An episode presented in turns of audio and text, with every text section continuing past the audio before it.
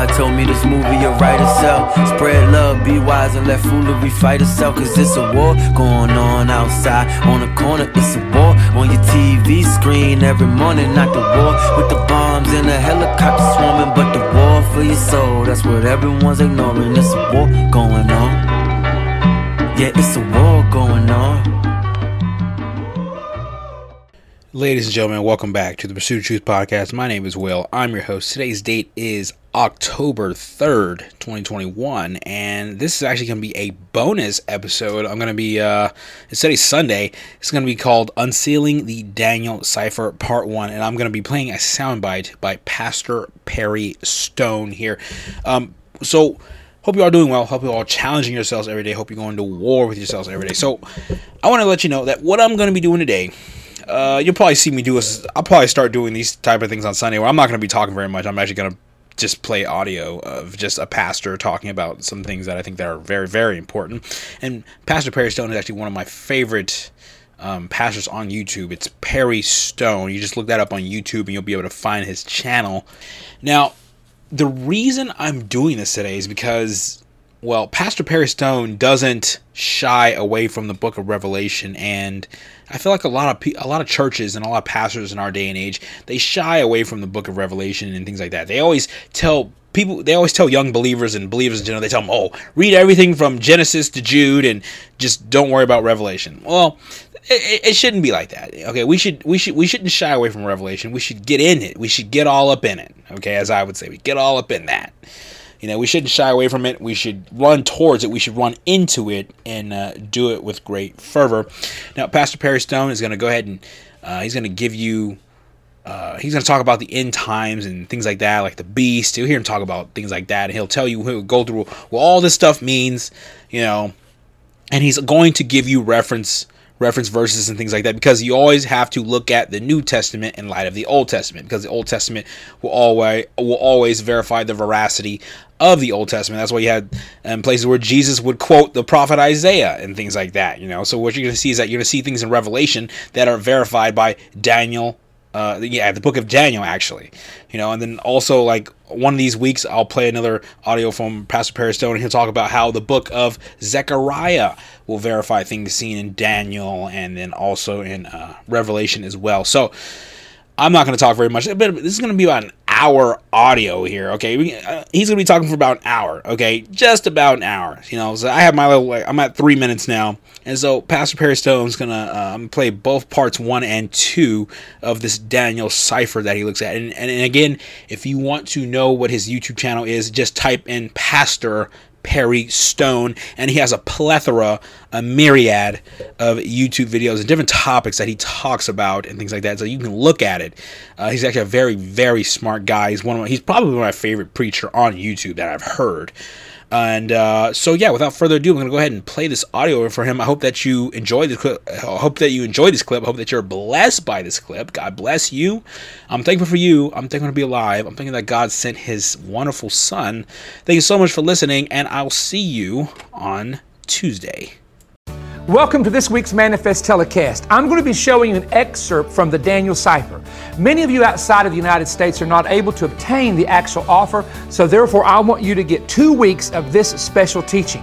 Let's go right now into our studio where we're teaching on the Daniel Cipher this week on the Manna-Fest telecast. Welcome to Manna-Fest, hosted by international evangelist, teacher, and author Perry Stone. Enjoy unique insight into prophetic and practical truth. It's time to feast on fresh manna, so get ready to be blessed and encouraged. And now, here is your host and teacher, Perry Stone. I'm very happy to present to you today a teaching that I've called Unsealing the Daniel Cipher. The book of Daniel has 12 chapters in the English translation of the Bible. Now, it would be impossible to go verse by verse into these 12 chapters because the series would be 20 to 30 hours long. So, what we're going to do is we're going to focus on the predictions and the prophecies, the dreams and visions that deal with the time of the end, the empires of Bible prophecy. And we're going to hit some great highlight verses and passages and stories from this great, great apocalyptic book. Scripture I would like to read in Daniel chapter 12 reads as thus But you, Daniel, shut up the words and seal the book until the time of the end. Many shall run to and fro, and knowledge shall be increased. The Amplified reads it this way But you, Daniel, shut up the words and seal the book until the time of the end. Then many shall run to and fro and search anxiously through the book, and knowledge of God's purposes as revealed by his prophets shall be increased and become great. I believe with all of my heart that we are at the very first time in the history since the book of Daniel was written that these prophecies can now be understood. And I believe that we are the generation to understand them. And as we together go through this teaching today and search the scripture, I think you're going to understand when this teaching is over, we are a generation that has the knowledge of the book of Daniel, and we can unseal and unlock many of the cryptic references and symbolism that Daniel saw over 2,600 years ago. Now, the book of Daniel is what's called an apocalyptic book. And uh, there are actually two major apocalyptic books in the Bible. One is the book of Daniel, the other is the book of Revelation. And they are written several hundred years apart. In fact, probably around 700 years apart, the book of Daniel and the book of Revelation. What do we mean by apocalyptic book? Apocalyptic books are books that use very strange symbolism, like the animals that you're seeing behind me here. And these symbols represent something literal. These particular animal emblems in the book of Daniel represent the empires of Bible prophecy. However, the book of Daniel and the book of Revelation work together. I believe the book of Revelation is a continuation of the book of Daniel, giving much more detail than what Daniel himself actually saw. Let's talk about the men who wrote the books, the two main apocalyptic books. Daniel was uh, wrote his book from Babylon. He was taken captive as a young man by Nebuchadnezzar, and he wrote the book of Daniel while in Babylonian captivity. Oddly enough, John wrote the book of Revelation while he was in, a prisoner on the Isle of Patmos in exile by the Roman government. So both of these men were in exile when they received visions, dreams, and revelations of the Lord concerning things about the time of the end and the messianic kingdom which would come in the future. Now, if we look at this very carefully, Daniel and John had several things in common, and I want to give you those things that they had in common. Number one, both were from a very special lineage. Daniel was from the royal seed, and John was from the priestly family, according to uh, church history. Both of them were considered prophets. Daniel is called a prophet in Matthew's gospel, and we also know John the Revelator was both an apostle and a prophet. Number three, both saw visions concerning the time of the end, and they saw the return of the Messiah. Daniel saw it in the form of a stone cut out without hands crashing down on the kingdoms of this world. And of course, John saw the return of Christ in Revelation chapter 19. We also know that both of them survived the, the, the destruction of the temple, temple in Jerusalem. Daniel survived the destruction of the temple by Nebuchadnezzar, and John survived the destruction of the temple by the Romans. Again, this shows the parallel of both men's lives. Both men, oddly enough, lived to be in their 90s. Some suggest that John, the apostle, probably died at age 100, but Daniel definitely lived into his late 90s in Babylon.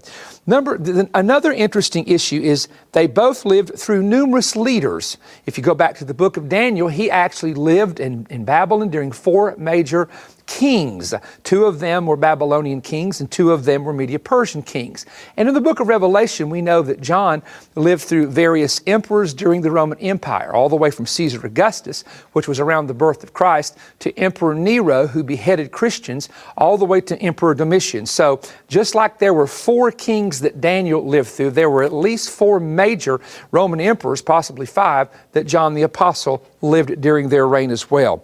Both saw visions that are parallel to each other. And what's interesting is Daniel is told in the book of Daniel to seal his book to the time of the end when knowledge would be increased. 700 and some years later, John uh, in the book of Revelation is told, Do not seal your book. Revelation chapter 22 and verse 10.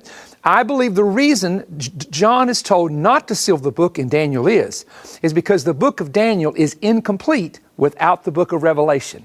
In other words, there are things in the book of Revelation that helps further explain the visions of Daniel, and the vision of Daniel complements the book of Revelation. So by the time that John got his full revelation of the apocalypse and the last days, it mixes and matches so perfectly with the book of Daniel that these two books are inseparable. Now, in our study, what we're going to do is we are going to work with these two books together, not just the book of Daniel, but the book of Revelation, to get a complete picture of the time of the end and the last days. For example, let me tell you the things Daniel did not see that John did see in the book of Revelation. Daniel never saw a false prophet rising, Revelation 13 11. Daniel never saw a mark of the beast that was put on men's hand or in their forehead, Revelation chapter 13 18. Daniel never saw the beheading of people in Revelation chapter 20, verse 4. John describes people beheaded during the tribulation. J- Daniel, for example, never saw this uh, image of the beast that speaks and lives, which John did see in Revelation chapter 13, 14 through 15. And Daniel never did see the New Jerusalem. He saw the kingdom of God ruling on earth, but he never saw the New Jerusalem, which is something that John perfectly describes in Revelation chapter 21 and chapter 22. Now, one of the biggest differences, and I want to make this clear, is that Daniel wrote for the nation of Israel. Daniel's prophecy basically concerns the nation of Israel. However, John's prophecy involves Israel and also involves the church. Because when John addresses uh, the churches, in, or, or Christ actually addressed the church through John, he addresses them in two chapters Revelation chapter 2 and chapter 3. From that point on, he deals with the nation of Israel and the Gentile nations of the world. So both John and uh, who wrote the book book of Revelation and Daniel in the book of Daniel deal with these Gentile nations and Gentile empires that were going to affect Israel, the Jews, and the city of Jerusalem. This is a very important point that I need to make right now. Now, to, to share with you a little bit of the parallel between both of these books and how they complement one another, let me show you what Daniel and John both see in their apocalyptic visions and what they write about and how it comes together in a full picture. Here we go. Both of them saw a, uh, uh, the world's final kingdom. Daniel 7, 9 through 16, Revelation 17, 11 through 14. Both saw a time frame that was seven years. Now, when I say this, Daniel 9, 27 speaks about one week, one prophetic week, which in Hebrew is seven years. And in the book of Revelation, the tribulation is divided up into 42 months and 42 months, and that's where we get the seven years that comes into play in the book of Revelation. Both of them saw a, the final rule for 42 months, Daniel chapter uh, 12 and 7, Revelation 12 and 4. Now, it's called in the book of Daniel time, which is one year, times, which is two year, and a dividing of time, which would be six months. And that phrase, time, times, and dividing of time, is also found in the book of Revelation. Both saw the rise of a final dictator, Daniel 8, 23 through 25, Revelation 13, 1 through 2. And we now know this final dictator, according to John in the uh, first, second, and third John John is the Antichrist.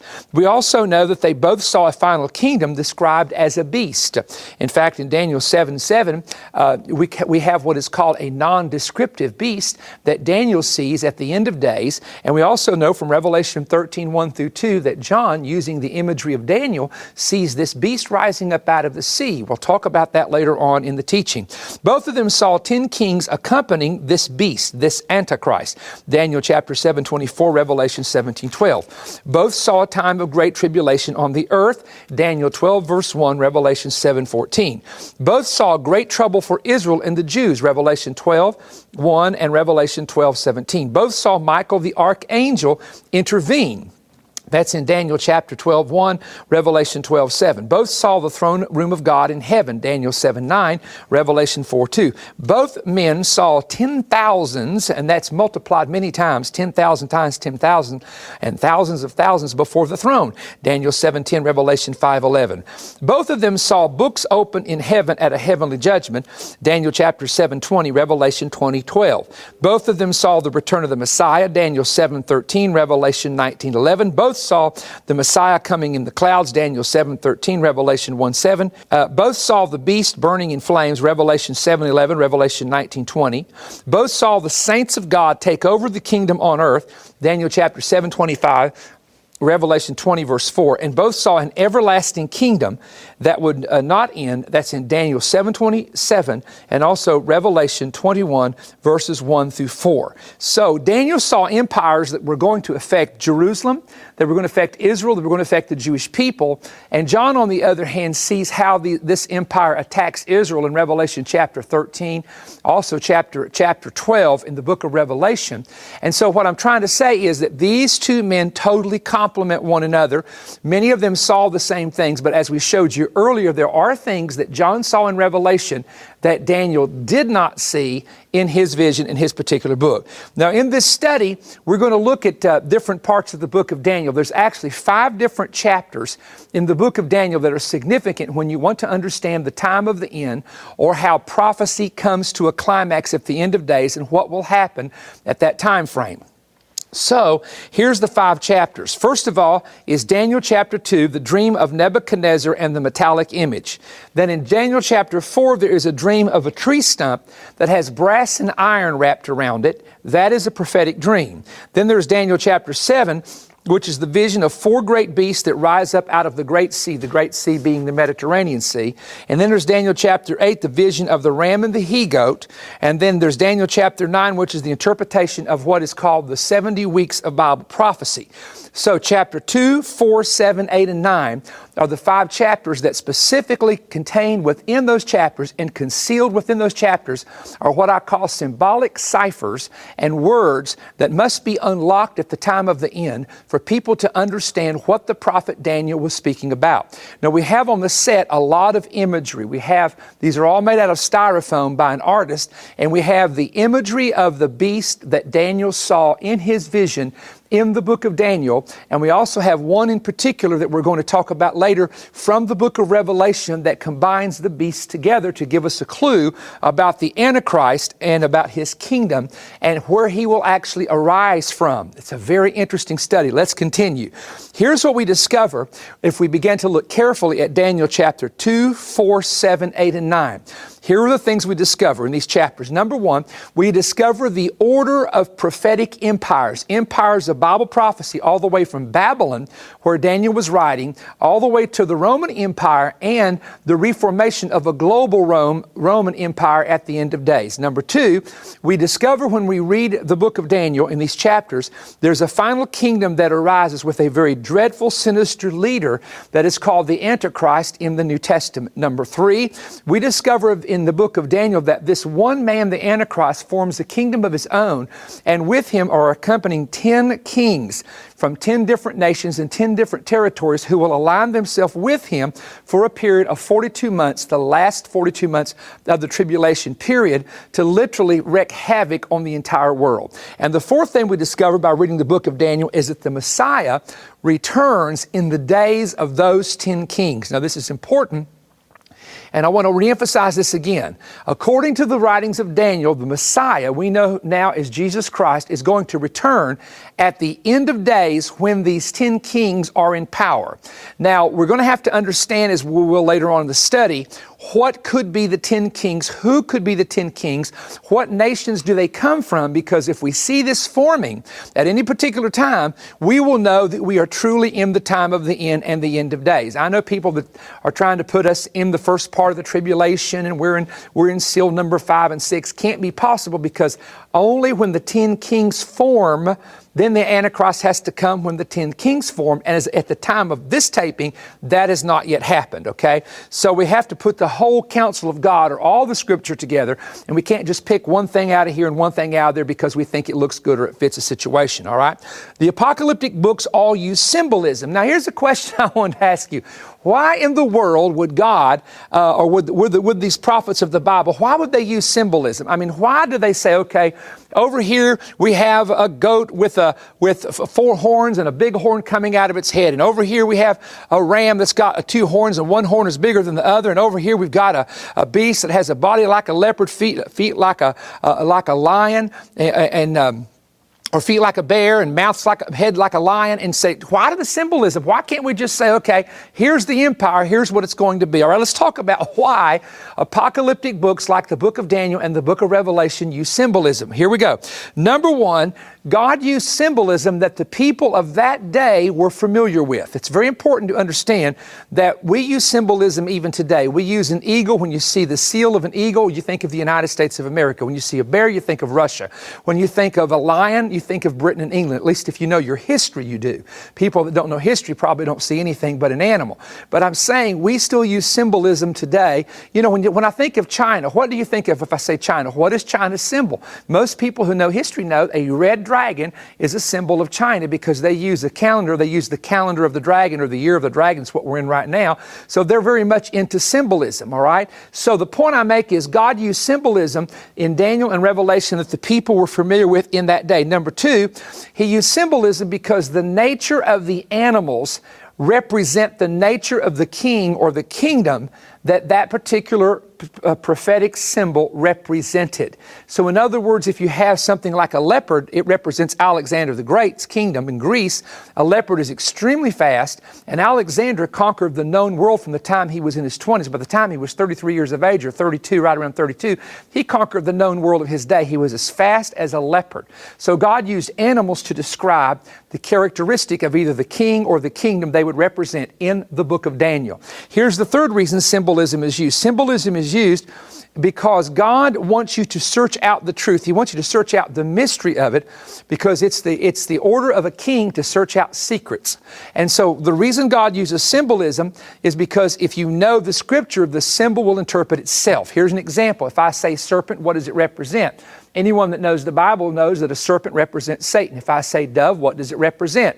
Everybody knows, according to Matthew 3, the Holy Spirit came on Christ like a form of a dove. So a dove represents the Holy Spirit.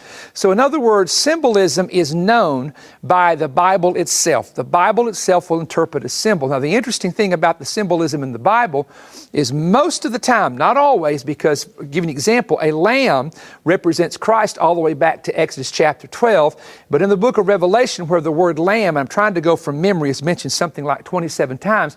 There's one time it does not represent, actually represent Christ, it represents the false prophet in Revelation chapter 13, 11. So, normally a symbol will maintain its symbolism from the very beginning of the Bible all the way through the Bible. And that's what's interesting about biblical symbolism. You don't have to go outside of the Bible to interpret what these symbols, what these animals, what these beasts and the apocalyptic books actually represent. And number four, this is important, the symbolism can actually hide the meaning and conceal the meaning to protect both the writer of the book and to protect the symbolism itself. Now, let me give an example. I was in Rome, Italy several years ago, staying at a hotel, and we're getting ready to take a tour of the Vatican. Vatican. And I remember being there, and the thought came to me John, why did you conceal the idea, or why did you conceal that Rome is Mystery Babylon? Anybody that reads Revelation chapter 17 and 18 and reads the entire text, it's the city ruling over the kings of the earth, it's the great city. They know it's Rome. But why did John call it Mystery Babylon? Because among the Jews, they would veil the name of Rome by using the name Babylon. Here's the reason why. The Babylonians and the Romans both destroyed Jerusalem, they both destroyed the temple, they both took the treasures, and they both, took the Jewish people people captive. And both temples in Babylon and Rome were destroyed on the 9th of Av on the Jewish calendar. So the, the uh, temple in Jerusalem was destroyed in 70 AD, and John wrote the book of Revelation about 25 years later. So when talking about Rome, he could never have used the word Rome. He could never predicted Rome would be destroyed. Here's the reason why, and this is what the Lord showed me in Rome, Italy, that the book would have never been, the scroll that John wrote of the book of Revelation would have never been allowed to, to been taken off the Isle of Patmos after the Emperor Domitian died and John was released. It would have never been taken because it would have been considered a political scroll that was antagonistic toward Rome, and Rome would have burned it and destroyed it. So here's the point God had to veil the truth of what was going to happen in the future in symbolism so that it could be searched out by prophets and by wise men and by the people of God, we would say today, scholars and teachers of the Word of God, to understand exactly what it meant. So you have to understand that there is a reason that God used symbolism because the ancient empires in Daniel's day were very, very much aware of symbols. They, everything was in a symbol, everything was in a, in a kind of, we would call today eh, mythology kind of a thing. So God used those symbols not to promote any form of false religion or mythology, but He used it because the people of that day would be familiar with those symbols. Now, in the setting of Daniel, Babylon is the first major empire of Bible prophecy if we count from Daniel's counting, all right? And it was the first one to destroy Jerusalem and destroy the temple and to take the Jews captive. The destruction of the temple had been predicted by Isaiah long before it ever happened. King Hezekiah was sick and he showed the Babylonians all the treasures of the temple. You know, he was sick and God healed him. The Babylonians came to visit him. And instead of them, him saying, Thank you for coming, God bless you, he showed him all the secret things of the temple. And when he did, Isaiah 39, 6 through 7 predicted that the temple was going to be destroyed. This is what Isaiah said Behold, the days come that all that's in your house and that which thy fathers have laid up in store unto this day will be carried to Babylon. Nothing will be left, says the Lord. And of thy sons that issue from you, which that you shall begot, they shall be taken away, and they shall be eunuchs in the palace of the king of Babylon. Now, the question has arisen why did God send judgment to Israel by using the Babylonians? Here's what the scripture says Israel was not keeping its Sabbaths. In Leviticus 25, every seventh year and every 49 years, there was to be a, a, the land was supposed to rest for an entire year on the seventh year and the 50th year, and this was called the Jubilee cycles in Leviticus chapter 25.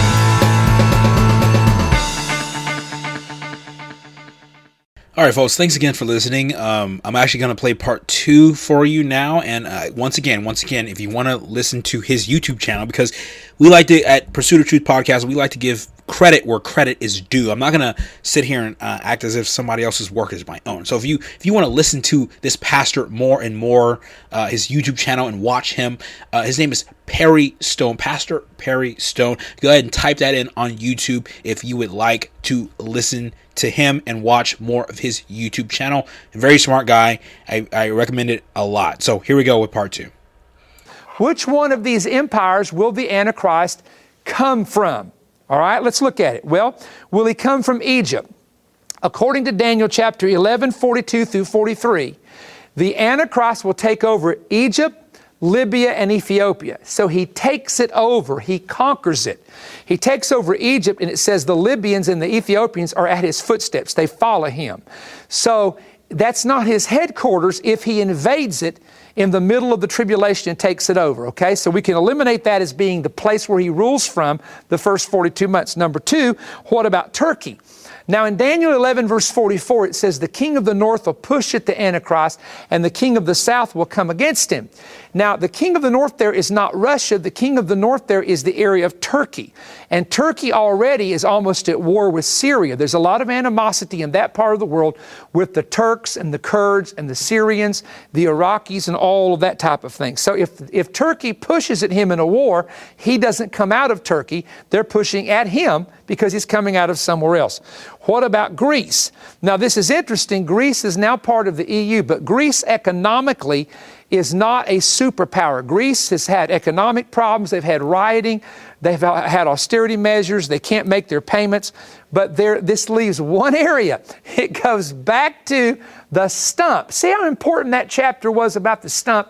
The more you get into this, it's very important to understand this. So it goes back to the stump. So what's the stump? The stump is the area of Lebanon, Syria, and Iraq, or what we would call the old Babylonian territory. Now, in the book of Daniel, it says that the, that the Antichrist is great to the east, great to the south, and great toward the pleasant land. The pleasant land is Israel. The south is the northern part of Africa. We talked about that Egypt, Libya, and Ethiopia, Daniel 11, that he'll take over. But it also says he's great to the east. Now, anytime you read a, a measurement in the Bible where it talks about north, south, east, and west, you don't think of it where America is. It's talking about north, south, east, and west where Israel is located. And so if you look at this prophecy, it very much tells you that the Antichrist will be great to the east. This would include Jordan, Iraq, Iran, Afghanistan, Pakistan, all which are definitely Islamic countries. Daniel chapter 8, verse 9, great to the south, the east, and to the pleasant land. So please keep in mind that in history, in the prophetic history of empires, Babylon, Media Persia, and Greece, their kings and leaders all ruled from Babylon. Keep in mind that the tree stump is Babylon. Remember, it was the Babylonian kingdom in Nebuchadnezzar's day. It's cut down, meaning it doesn't exist now. It's just a stump, but the stump is still in the earth And the reason that you have Rome and you have Greece, because Rome, the Antichrist is going to take over all that territory of the ancient Roman Empire.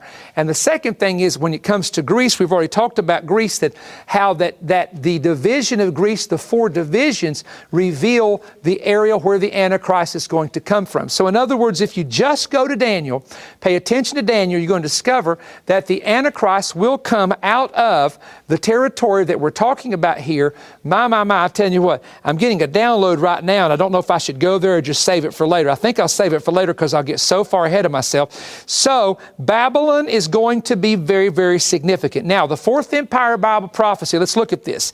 The fourth kingdom shall be as iron, for as much as iron breaks in pieces and subdues all things, and as iron that breaks all things shall it break in pieces and bruise. Daniel 7 and 7. After this I saw in the night vision, behold, a fourth beast, dreadful and terrible strong, exceeding. And it had great iron teeth that devoured and brake in pieces and stomped the residue with the feet of it. And it was diverse from all of the beasts that were before it, and it had ten horns. And this is what scholars call the non-descriptive beast. He doesn't tell you what it looks like. I will add to you, John in Revelation tells you what this beast looks like, but Daniel did not tell you what it looked like. I personally think what he saw in this fourth beast was a little bit confusing, and he's just kind of giving you the basis of how uh, the iron teeth stamping with its feet and having ten horns.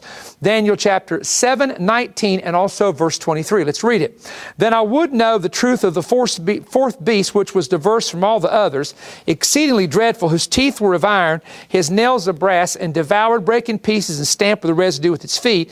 Thus saith he, the fourth beast shall be the fourth kingdom on the earth, which shall be diverse from all kingdoms. It shall devour the whole earth, tread it down, and break into pieces. Now, we do know that part of this fourth beast was the Roman Empire. This is a prophecy concerning the Roman Empire. In 200 to 196 BC, were some of Rome's first military victories. And in 148 BC, Macedonia, which we now know is the area of Greece, the province of Greece, became a Roman province in 148 BC. The city of Corinth, Greece, was destroyed by the Romans in 146 BC, and later the great city of Athens was destroyed by the Romans in 86 BC, and that's when Rome eventually took over all of the territory of Greece, not just Macedonia, which was a part of it, but Macedonia and all of the territory that was known as Greece. Now, the iron of the Roman Empire, they began to expand, Rome did, to Britain, Spain, France, Greece, the Middle East. They took over the area of Judea, which we now know today is parts of Israel, and also all of north, the coast of northern Africa. That would be up in Morocco, the coast of Libya, and the coast of Egypt, all the coastal areas, because they had ships and they had to have ports for their ships to bring in their goods to import and to export. Here's what Rome was known for they were known for infrastructure, for transportation, for building bridges, for building roads, and also for having numerous large ships. Rome was also known for their legions, for their large armies that kept the peace throughout the known Roman Empire. They also were known as the largest of all the other prophetic empires as they combined and added land, including parts of the western uh, branch, which we talked about earlier, which would be Britain and Sp- Spain, etc. Also, Rome occupied the area of Judea, which we now know was parts of Israel, and they occupied the land, and they were in occupying the land near and at the time of Christ. It was the Romans who in 70 AD would destroy the temple, destroy Jerusalem, burn it to the ground, and scatter the Jews. In 71 AD, they salted the entire area and renamed the area. Uh, the, the, it was no longer Israel, it would be called Palestine from that point on until modern times. And uh, 71 AD, they salted salted the area so nothing would ever grow there.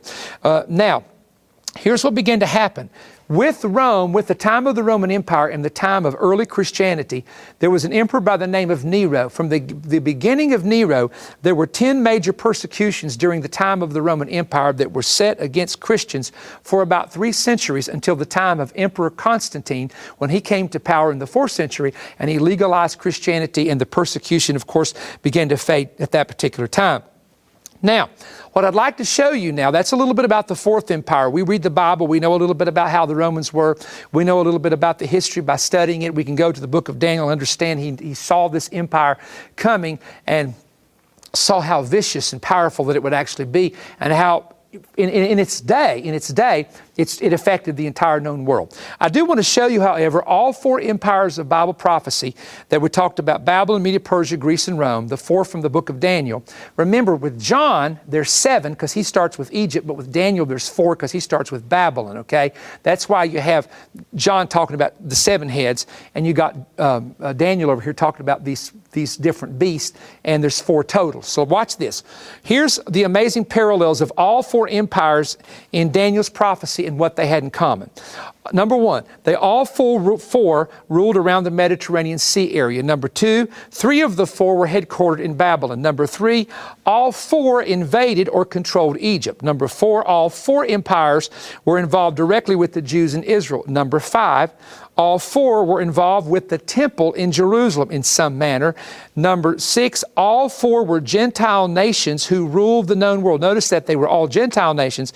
And finally, they all rule in, um, in the very succession of what Daniel saw uh, in, or what the king saw in Daniel 2 in Nebuchadnezzar's dream, and also they ruled in succession with the animals, the empires that uh, Daniel saw in the form of symbolism and animals. Very, very interesting.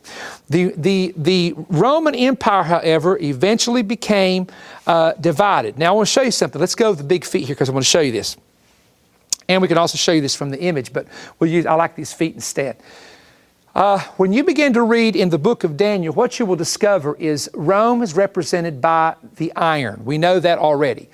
But I want you to be aware of the fact that the Roman Empire had a split, and I'm going to give you the basis of the split. Lactantius was an early church father that began to predict that the Roman Empire was going to be destroyed. And he made this prediction known to Emperor Constantine. Constantine came to power through a series of kind of supernatural events. He became a Christian, uh, at least that's what history tells us, and he legalized Christianity. Bibles began to reappear. He began to let people have Bibles and copy Bibles and things of that nature. But watch this what happens is Constantine believes Lactantius' prophecy, and he wants to build another Rome and name it after him. So he goes all the way over to Turkey, and we call it Turkey today. It was Asia Minor back in that day, but he goes over to what is called Turkey today, or Asia Minor, and he builds a city called Constantinople. Now, Rome was built on seven hills, and Constantinople is built on seven hills. And this city that he built became known as Constantinople, named uh, not necessarily named after him, but named after one of his relatives that followed him. So you have two Roman, and they are the old Rome and the new Rome, but they're two Romes nonetheless in the minds of people back then. One is in the west and one is in the east. And that's where the two legs come in because one of these legs that goes all the way to the end of days represents what we would call Rome, Italy, and the other represents Constantinople, which would which later would be called Byzantium, with the headquarters of the Byzantine Empire, and then it would later be uh, from Byzantine. It would be called Istanbul, Turkey, uh, in the 15th century when the Muslims would conquer that area and take it over. Now let's look at this because this division of these two legs is very, very important when we talk about Bible prophecy. In the image of the dream, the two feet represent the east and the west.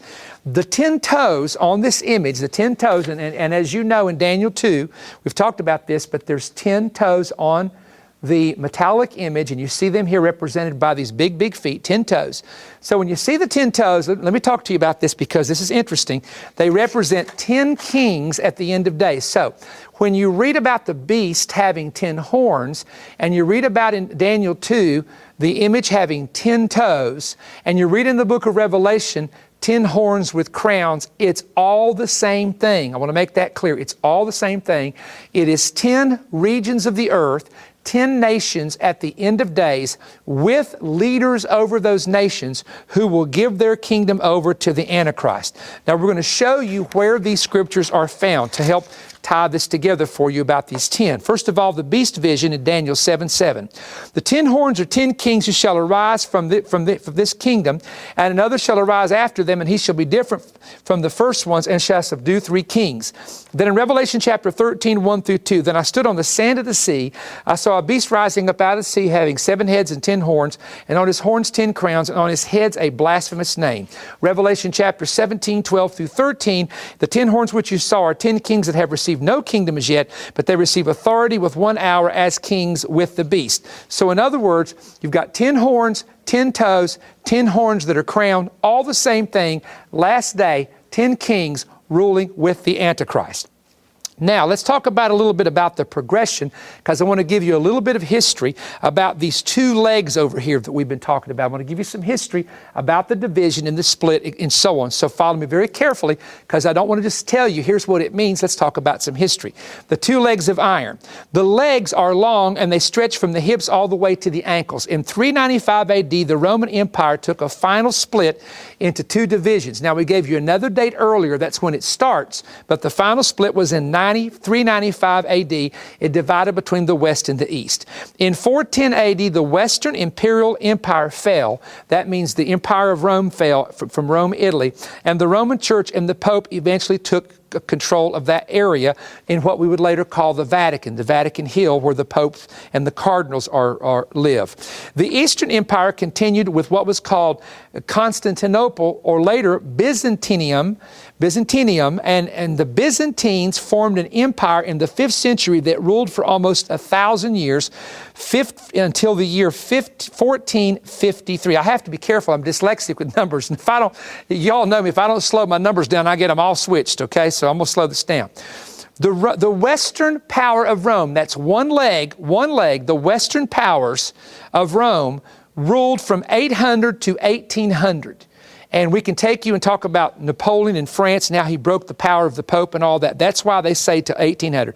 So from the Charlemagne trying to form the Holy Roman Empire, 800, to, in, uh, all Germans connect, Germany's connection, all that. 800 to 1800 is a thousand years. The Western power of Rome continued for a thousand years.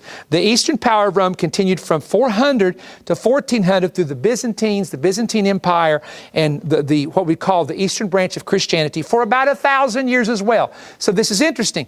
Both of those big legs we got over here, both of those big legs of iron, each one of them continued for about a thousand years each, which brings us now into the feet, which takes us to the late 1800s and the early 1900s. Now, this is interesting because the Bible talks about how there's going to be a, a uh, two feet, two feet, then there's going to be 10 toes. The 10 toes will come out of the two feet. All right. The two feet. Henry Kissinger made this statement recorded in The Economist November 19, 2008. Now that the clay feet of the economic system have been exposed, the gap between the global system for economics and the global political system uh, based in the state must need be addressed as a dominant task. The clay feet economic, clay feet he talks about. Hippolytus, who was an early father, said, As these things then are destined to come to pass, as the toes of the image turned out to be democracies, and the ten horns of the beast are distributed among ten kings. Now he calls the clay on the, on the feet that are found in the image of Nebuchadnezzar's dream in Daniel 2, he calls them democracies. Now, what is really interesting, Daniel chapter 2, 42 through 43, this is the New King James translation. And as the toes of the feet were partly iron and partly clay, so the kingdom shall be partly strong and partly fragile. As you saw iron mixed with ceramic clay, they will mingle with the seed of men, but they will not adhere one to another, just as iron and clay does, does not mix. It's very clear that when you come to the time of the iron and clay mixture, it doesn't mix. It can't mix. Now, I'm going to show you what I believe. I do believe that in the late 1800s, the Communist Manifesto came, but the Russian Revolution didn't come into Russia till 1917, and that's when communism began to spread throughout the entire earth. Now, don't forget the toes right now and just think about two feet, two feet, all right? These feet are part clay and they are part iron. If you think about it, there's nothing more clearer than this being communism and democracy, because communism and democracy could not merge. Remember, Germany was divided. Part of it was iron, part of it was communist, and part of it was democracy, and part of it was clay. The West became the clay, and the East became communist. Now, what happened was, after 70 years in Russia, it began to break. It broke in Poland, it broke in Eastern Europe, it broke in Russia. And so they tried to bring democracy in where there was communism. Now, here's what's weird democracy has worked in some areas, but the communists are still there, and they're still hardliners. Anybody that has traveled to Russia some of these places will tell you what they have to deal with there and what the Christians are still dealing with. I'm talking about true, true Christians, not the, the underground church, not the open, you know, Orthodox church, which is controlled by Russia and Russia controls them, etc. But the point is, the communism and the democracy looks like it works, but it still doesn't mesh together. Look, China is totally still a communist nation, but they love all the, the, the money Remember, Henry Kissinger said the clay of democracy is the economy. They love all the money coming over there from the democratic nations, but they don't want to change politically. Okay? So they're trying to mix it, but the Bible says it does not mix. Now, let me show you the second part of this. Communism ruled for 70 years, just like the Babylonians controlled the Jews and Israel in Babylonian captivity for 70 years, and then, then it began to break. You come down to another iron, and I, I, actually date this. Probably communism began to collapse about 1986, 87, 88 in Russia, and the Jews began to leave, and there's t- hundreds of thousands of Jews that have left Russia, come back to Israel. So I, I, I date this to about 1979, and there's a reason that I date this to 1979, and I won't go into the detail with it. has to do with the Persian, the Iranian Revolution, it has to do with uh, a lot of things that start happening that year. But the next, the, the, the next iron and clay is democracy versus Islamic ideology. Islam, not Islam itself, because we're not, there's no democracy battling Islam. Democracy is not trying to mix with Islam. Islam is a religion. It's trying to mix with the ideas, the political ideas behind Islam, okay? And so the next battle that we're in right now, I'm, I'm sorry, not battle, but the next mix has moved from communism to democracy to Islam and democracy. And guess what's happening? Just like communism and democracy don't mix, mix this is not mixing. For example, you've had, there was a, a, a, what was called a democratic uprising in Egypt. There was one in Libya, one in Syria, one in the West Bank of Israel. However, Islamic nations are working to form some type of democratic government. Yes, they say, but yet they're still in, in the uh, keeping the strongholds on the people of their Islamic beliefs. Now, I don't mean, I'm not talking about religion, I'm talking about from the political perspective. You know, hate the Jews, hate Israel, boycott Israel, that type of thing. That's still there, despite democracy saying everybody's equal. All right, let's look at this. In the Gaza Strip, they're using Europe and America to force Israel to give up the land. In Iraq, while they're talking about a new constitution to elect officials, they're still uh, not the freedom of religion there that should be. In Egypt, there are youth seeking d- democracy with freedoms, but there's hardliners, the Islamic Brotherhood, and other, organizations fighting this type of thing. In Afghanistan, there was a, another generation that was trying to make democratic changes, but now the Taliban has come back in with the old way. there's total confusion there. Parts of Arabia, they let the West use their military bases at different times. They like the Western money. There we go again. But as far as trying to allow the religious freedom, people get arrested. You can't take a crossing. You you can't carry a Bible into Arabia, etc. Turkey is called a secular Islamic nation, and they have a form of democracy, but there again, they have the radicals that are rising up. Syria, there's certain people in Syria who would love to have freedom. Same is true with Iran and the Persians, uh, without going into a lot of detail. But watch what Daniel says. Now, notice this. Let's talk about Islam, and let's talk about the, the clay of democracy and the iron of Islam. Whereas you saw the feet and toes, partly of potter's clay and partly of iron, the kingdom shall be divided, yet the strength of the iron shall be in it, just as you saw the iron mixed with ceramic clay. And as the toes of the feet were partly of iron and partly of clay, so the kingdom shall be partly strong and partly fragile. I saw, and you saw iron mixed with ceramic clay. They will mingle with the seed of men, but they will not adhere one to another, just as iron does not mix with clay. That tells you, ladies and gentlemen, where we are now. There's Islamic traditions versus democratic thinking. For example, in democracy, women have freedom, but in Islam, they don't always have that kind of freedom. The kingdom is strong and the kingdom is partly broken. So we see this going on right now. The two feet were east and west, Rome and Turkey. Turkey had an empire from 1517 for 400 years, ruling in three continents and 27 provinces. But yet, at the end of days, here's the point it's going to come into 10 toes who are still clay, and iron.